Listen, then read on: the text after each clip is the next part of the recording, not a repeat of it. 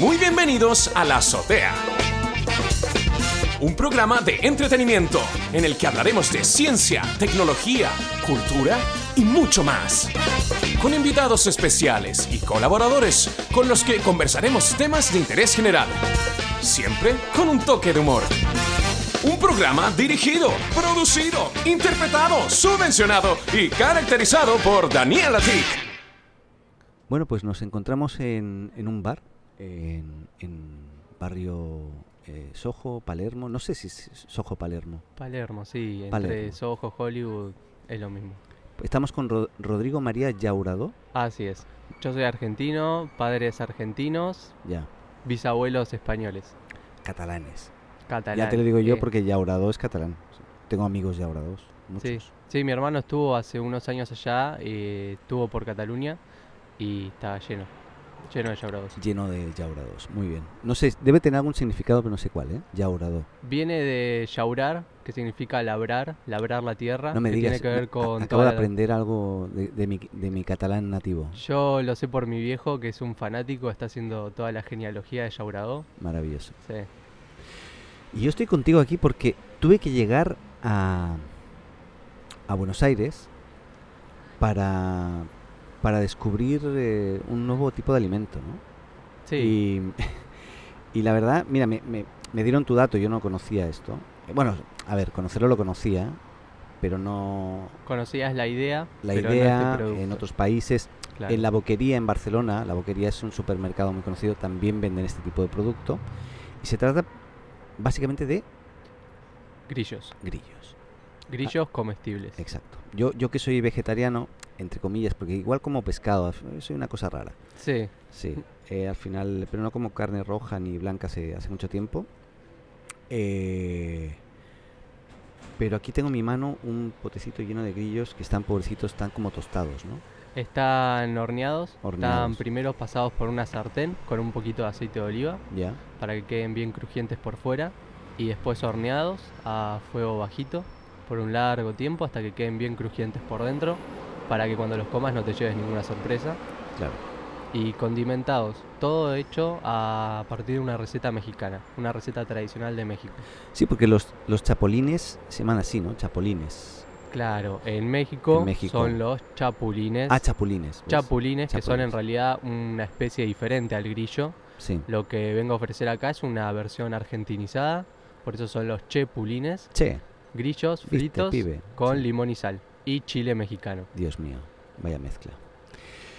Y, y esto está, a ver, eh, yo, yo entiendo que en otros países, y ahí me vas a contar tú mejor, eh, es, es un tipo de alimento muy común, muy habitual. No Sí, solamente claro. los chapulines, eh, sino hormigas, otro tipo de insectos, ¿no? Montones de insectos más. Porque son ricos en, en proteína y, y de alguna forma sustituyen, bueno, aparte que son eh, culturalmente muy aceptados y muy abiertamente usados en, en otros países, eh, pero es un, un sustituto de, de la carne o de otros alimentos que tienen proteína bien interesante. Y ahora con esto de la ONU que, que está eh, hablando de que hay que dejar de comer carne por los efectos, el efecto invernadero, estos efectos que... sí, que- principalmente por el impacto al medio ambiente que está Exacto. teniendo la ganadería a raíz de lo que es la deforestación. ¿Para qué se genera tanta deforestación? ¿Qué es lo que estamos viendo hoy en día con el tema del Amazonas? Es para poder generar cultivos con los que después se va a alimentar a todo este ganado. No es que el ganado ocupe mucho espacio, sino que necesita mucho alimento, que para producirlo se necesita mucho espacio. Claro, y no solamente ese espacio y esas quemas que aparentemente pueden ser para lo que tú dices, presuntamente, eh, sino también por el efecto de, eh, de, de- de los, bueno, de todo el abono que generan, ¿no? Y finalmente de Los gases. Los gases, ¿no? El gas metano y el, y el amoníaco. Sí, no quería decirlo yo, pero Está bien. sí, Es que lo interesante es que cada vez que se detectan estos temas, estos problemas, en lo que es la industria ganadera tradicional, ahí vengo, o se puede decir algo positivo con la cría de grillos, con la cría de insectos en general. En lo que tiene que, en lo que, refiere al impacto al medio ambiente, la cría de grillos no genera gas metano, no genera amoníaco, el espacio que necesita es mínimo y para alimentarlo se puede utilizar fuentes que van más allá de la soja o el maíz. Ya. Y, cuéntame un poco cómo ha sido tu aventura de, de querer emprender eh, este, este proyecto en, en Argentina. Por ahí te vi que estuviste apoyado por Social Lab, no sé, a principio de año, me, me- me da sensación. No Eso sé. fue un Cuéntame un concurso. poquito. Sí, Sí, Social Lab en realidad fue un concurso en el que participé con la idea de Chepulines el año pasado, este año de nuevo, pero no quedé porque tampoco le di mucha bola. Es un concurso en el que tenés que estar compartiendo en las redes, ganar, por así decir, likes, seguidores dentro de la plataforma esta, sí. pero no le di mucha bolilla, más que nada porque el año pasado me concentré en participar en concursos. El año pasado participé de tres concursos para emprendedores donde ahí sí le metía la idea de desarrollar o mejor dicho cristalizar Chepulines como un emprendimiento. Tuve que aprender un montón sobre lo que es el mundo del emprendedurismo, eh, un montón de marketing y demás.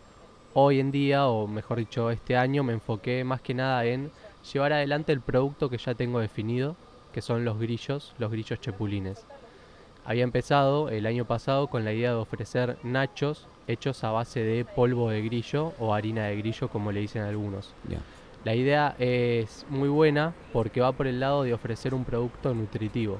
Como vos usás polvo de grillo, primero, si te da un poco de impresión, un poco de quickie, no te enterás porque está molido, está en formato de nacho, crujiente y viene a ser una fuente alternativa de proteína, como decías vos antes, proteína animal, además, con lo cual tiene todos los aminoácidos esenciales. Para el que conoce o está un poco más metido en el tema, eh, es un atributo positivo.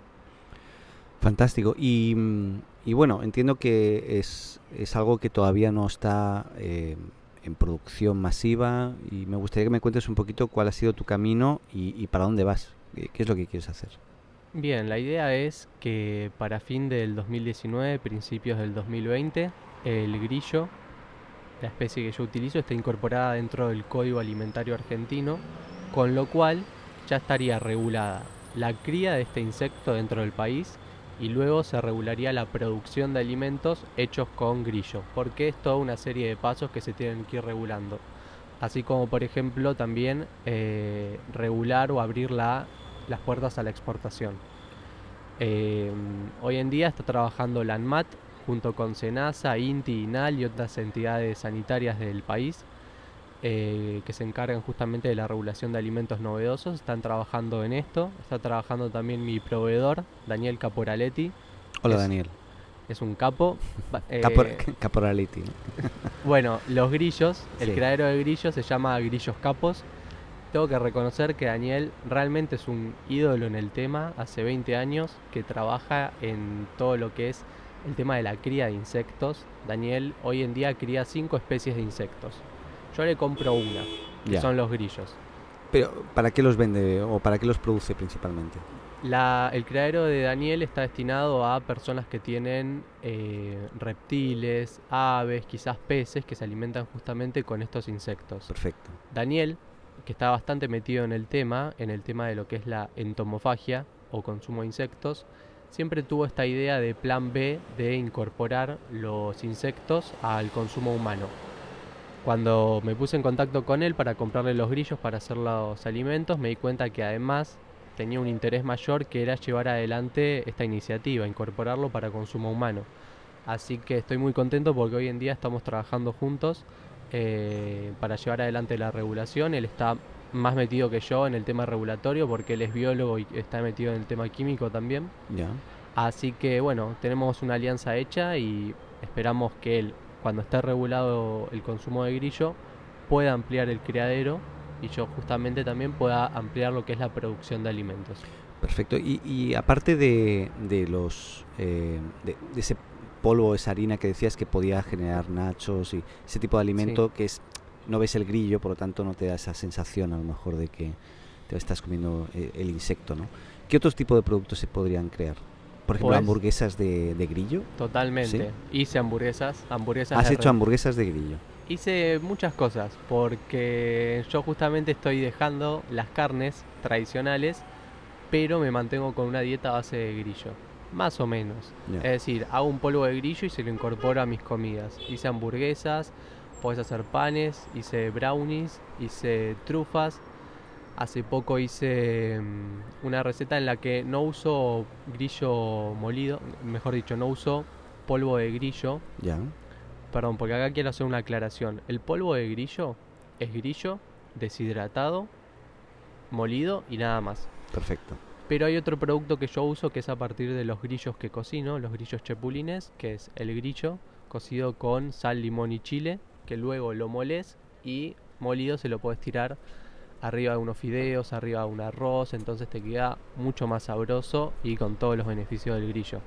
El polvo viene a ser como una especie de sustituto de harinas, entonces vos cualquier receta, cualquier bollo que se te ocurra que puedes hacer, reemplazás una parte de la harina Claro, con con polvo de grillo y tenés un producto proteico. claro, una parte de la harina. Estoy Una parte sí, pequeña, te digo, porque justamente al tener tanta proteína, el grillo es 50% proteína. Perfecto. Uno no tiene que eh, zarparse o, o pasarse en, en- en proteína, pues es, es- sería un exceso. Claro. ¿Y cómo es la, la producción? Hablando de Daniel, ¿no? Antes comentabas que él está eh, centrado en eso. ¿Cómo es la producción o, o la fa- eh, iba a decir la fabricación? No, la ¿Cómo La se cría. diría? La cría, sí. La cría, sí. La sí. cría de, de chapulines. Eh, bueno, en realidad son grillos. Yo Vale, te digo vale. porque una vez un. Hay un un- compañero mexicano me escribió por Instagram y me pidió que tuviera cuidado cuando, cuando dijera chapulines porque realmente no son chapulines y el chapulín no es un grillo. Ok. Así que... Vale, vale. eh, Son grillos. La cría, y te digo, él tiene bastante cancha. Si ingresas a la página de él, él incluso difunde información. Él ha ayudado a, a- a muchos institutos eh, sanitarios de alimentación en Argentina, ha ayudado a, a estudiantes que hicieron tesis relacionadas con el tema y difunde información sobre cómo es el procedimiento para la cría de grillos, eh, no solo grillos, sino larvas, porque Porque mucha gente le compra Perfecto. para alimentar a su geco. Es un animalito que, que se suele que suele alimentar con grillo y los tienen que tener vivos. Entonces Daniel siempre está muy dispuesto a, difundir información y bueno te digo él está tiene bastante cancha en el tema. Eh, hoy en día cría grillos, larvas, blápticas que son una especie de cucarachas gigantes que me las ofreció una vez. Me dijo Rodrigo te ofrezco las blápticas, te las doy de regalo para que pruebes, son más baratas, me dice a futuro por si querés comprar, son más baratas, tienen más proteína. Y le dije, todo bien Dani, pero hoy ni en pedo nadie me come una, un pan de, gri- de, De de cucaracha, cucaracha. sí. De grillo ya es como el primer desafío. Eh, la cría de grillos, todo esto lo aprendí de él, la cría de grillos no lleva mucho tiempo. Vos en 2-3 meses ya tenés el grillo en estado adulto, con lo cual es una cría rápida, vos obtenés mucha cantidad de grillo en poco tiempo. Y hay otro punto a favor, que esto también lo aprendí de Daniel, que no necesitan mucho alimento, o mejor dicho, cada 10 kilos de alimento que vos le podés dar a, un, a los grillos, de esos 10 kilos, 9 los convierten en masa muscular, o mejor dicho, en masa. De 10 kilos que ¿Qué- le das de qué- alimento, ¿Qué, vos deben de comer los grillos? No tengo ni idea ahora. ¿Sabes? y bueno, él como necesita que sean grillos saludables para alimentar después a otros animales, los, los alimenta con alimento balanceado para... Alimento no, alimento balanceado no. Con un alimento especial para gallinas. Ya. Eh, pero los puedes alimentar porque él me ha dicho con papa, con, con cáscara de papa, con zapallo, eh, con pollo incluso. Oh, qué heavy. Sí. Comen, eh, y bueno, hay una movida hoy en otros países que lo que hacen es alimentar a los grillos con eh, comidas que hayan sobrado, obviamente que estén que no estén vencidas, que estén que estén en estado. Perfecto. Eh, justamente se puede utilizar sobras de verdulerías para alimentar a los grillos. Siempre me recomienda, perdón, siempre me recomienda que no sean hojas verdes, más que nada porque las hojas verdes quizás tienen mucho pesticida incorporado y directamente los mata el bicho. Qué increíble. Bueno, ¿y, y qué pasa? Porque yo viví en África un tiempo y Mira. yo me acuerdo que ahí se comían hormigas, ¿no? Hormigas salteadas. eh, era muy típico porque ahí, ahí- ahí- donde viví, que era en Guinea Ecuatorial, una isla en el, en el Golfo de África, eh, habían hormigas de todo tipo. Hormigas súper pequeñitas que eran así como carnívoras, que ¿Y a eran tremendas. No, yo no comí. Ah. Bueno, eh, yo lo que comía era pan, eh, pero eh, como no había ningún tipo de, de, de control sanitario en ningún sitio, eh, el pan siempre estaba lleno de hormigas, porque entraban a- Sí. eh, donde se horneaba el pan y se metían en, la masa y Un quedaban de proteína. Claro, al final comías pan un poco crujiente, no, pero pues veías las hormigas y te las comías igual, ¿no? No, nunca comí, yo era pequeñito en ese momento, pero lo que te quiero decir es que ahí se comían hormigas. Eh, no sé si has pensado también en hormigas o no. Sí, realmente es lo que pens- estás lo, pensando en todo. lo tengo en mi cabeza en este momento. Mm. Eh, quiero comentarle a Daniel para que pueda empezar a probar con alguna especie de hormiga. En Colombia es muy conocido las hormigas, ahora no me sale el nombre, son unas hormigas eh, que se las comen tostadas, como los tuestos los grillos. Sí. Eh, hay quienes dicen que tiene un sabor ácido, otros me dicen que tiene un sabor medio picante, medio salado. Depende cómo lo cocines y como decís vos, depende la especie de hormiga, Sí, porque porque hay hay un muchas. montón. Sí. Y así como eh, quiero incorporar hormigas, quiero incorporar también otro producto que es realmente muy rico, que son las larvas de escarabajo, Dios mío. mejor conocido como tenebrio molitor. Hay muchas marcas que ya lo están usando. Hay una marca en Perú que ofrece un chocolate que se llama Demolitor, que es una barra de chocolate hecha todos con ingredientes naturales propios de Perú y le añaden eh, esta larva molitor. O sea, tendrá cacao seguramente en algún, Sí, en algún punto, lógicamente, pero también larva.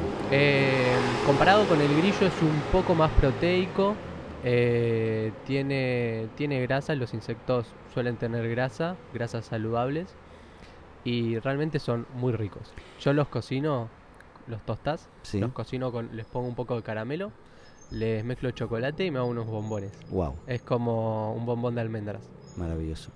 Eh, ¿Qué crees tú? ¿Cómo crees tú que será la, la aceptación? Porque claro, yo mientras est- estoy hablando contigo, yo me voy a comer uno de estos ahora cuando Mm. vayamos a terminar. Me parece bien. Con una Un- birra van, Pucha, sí, Como pero piña. me estoy tomando un café, entonces no sé. yo te pero- comparto de la mía. Ya, vale. Ahí pedimos un vaso. Em, el tema es, ¿cómo crees tú que es la, va a ser la aceptación de la gente? Porque da, da reparo, ya te digo yo que estoy viendo esto y, y me está dando reparo, ¿no? Entonces, ¿cómo crees tú que, que va a ser la aceptación? Em, ¿Crees tú que en algún momento esto puede llegar a ser un verdadero reemplazo de que la gente va a decir, oye, voy a dejar la carne, voy a comer esto? Em, ¿O no? No sé. ¿Cómo, cómo lo ves tú, ese futuro eh, a mediano plazo, entiendo? No a Bien. corto. Eh, hay algo que es cierto que esto no está hecho para todo el mundo, pero sí todo el mundo puede quizás darle una oportunidad. A menos que estrictamente no comas animales, con lo cual está fuera de, eh, la lista de personas que podrían probarlo. Pero te digo que en general hay una mejor respuesta de lo que me imaginaba.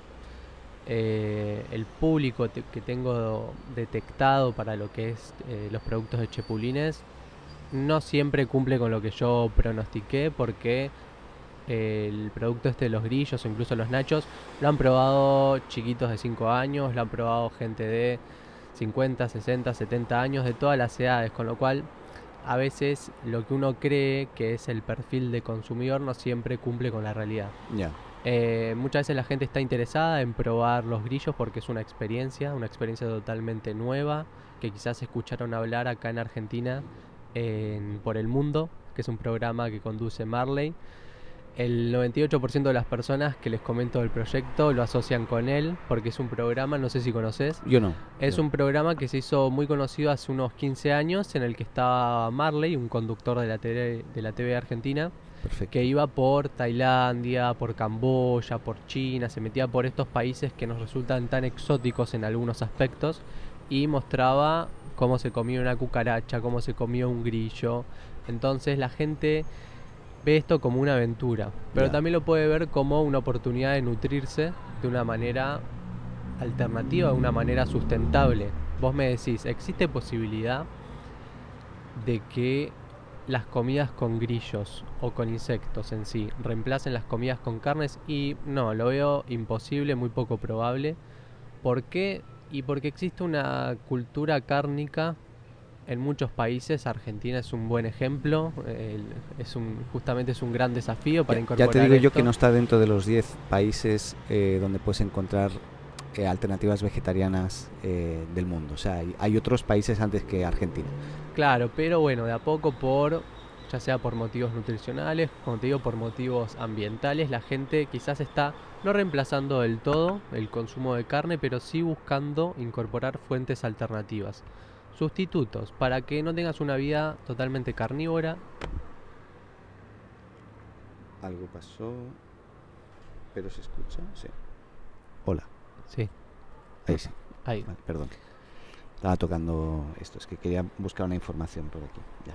Pero continuamos. No se puede esperar que el, insecto, no se puede esperar que el insecto reemplace completamente a la carne y tampoco es mi meta, no me lo propongo porque no tiene lógica pensarlo. Mi meta es simplemente mostrar una nueva forma de alimentarnos para los argentinos, que no es tan nueva dentro de otros países. Con los chepulines lo que pretendo es que la gente se pueda acercar a una cultura diferente y de esta manera poder generar un respeto por costumbres, costumbres gastronómicas de otros países, que pueda incorporar una fuente de proteínas, una fuente de minerales alternativa y que además pueda empezar a hacer hincapié en una movida que está muy presente hoy en día, alimentarnos o mejor dicho tener un estilo de vida que sea sustentable. Fan- Fantástico. Eh, Rodrigo, muchas gracias. No, Eh, por favor, gracias a yo, vos. yo ahora mm, voy a probar uno. Sí. No, sin cerveza. O si me pones un poquito de cerveza ahí en tu. Porque, Más vale. sí, por si acaso. Estoy abriendo el frasco. eh, y realmente estoy viendo grillos, es decir, ¿eh? Eh, grillos entero. con- enteros como en, un, en un frasquito que luego lo voy a compartir por las redes, por lo tanto va a estar ahí. No sé qué, qué va a ser mejor. Ahí- ahí, eh, ya, ya me está dando mucha impresión porque me acabo de. de- Tenés me- tres en la mano. Sí, acabo de tocarlos. Ay, Dios mío. Bueno, voy a probarlo. ¿Habías comido insecto antes? Eh, no es mi primera vez Bueno, Eh, mucha suerte. y es por la radio además, o sea, por podcast. Eh, bueno, salud. Eh, adiós.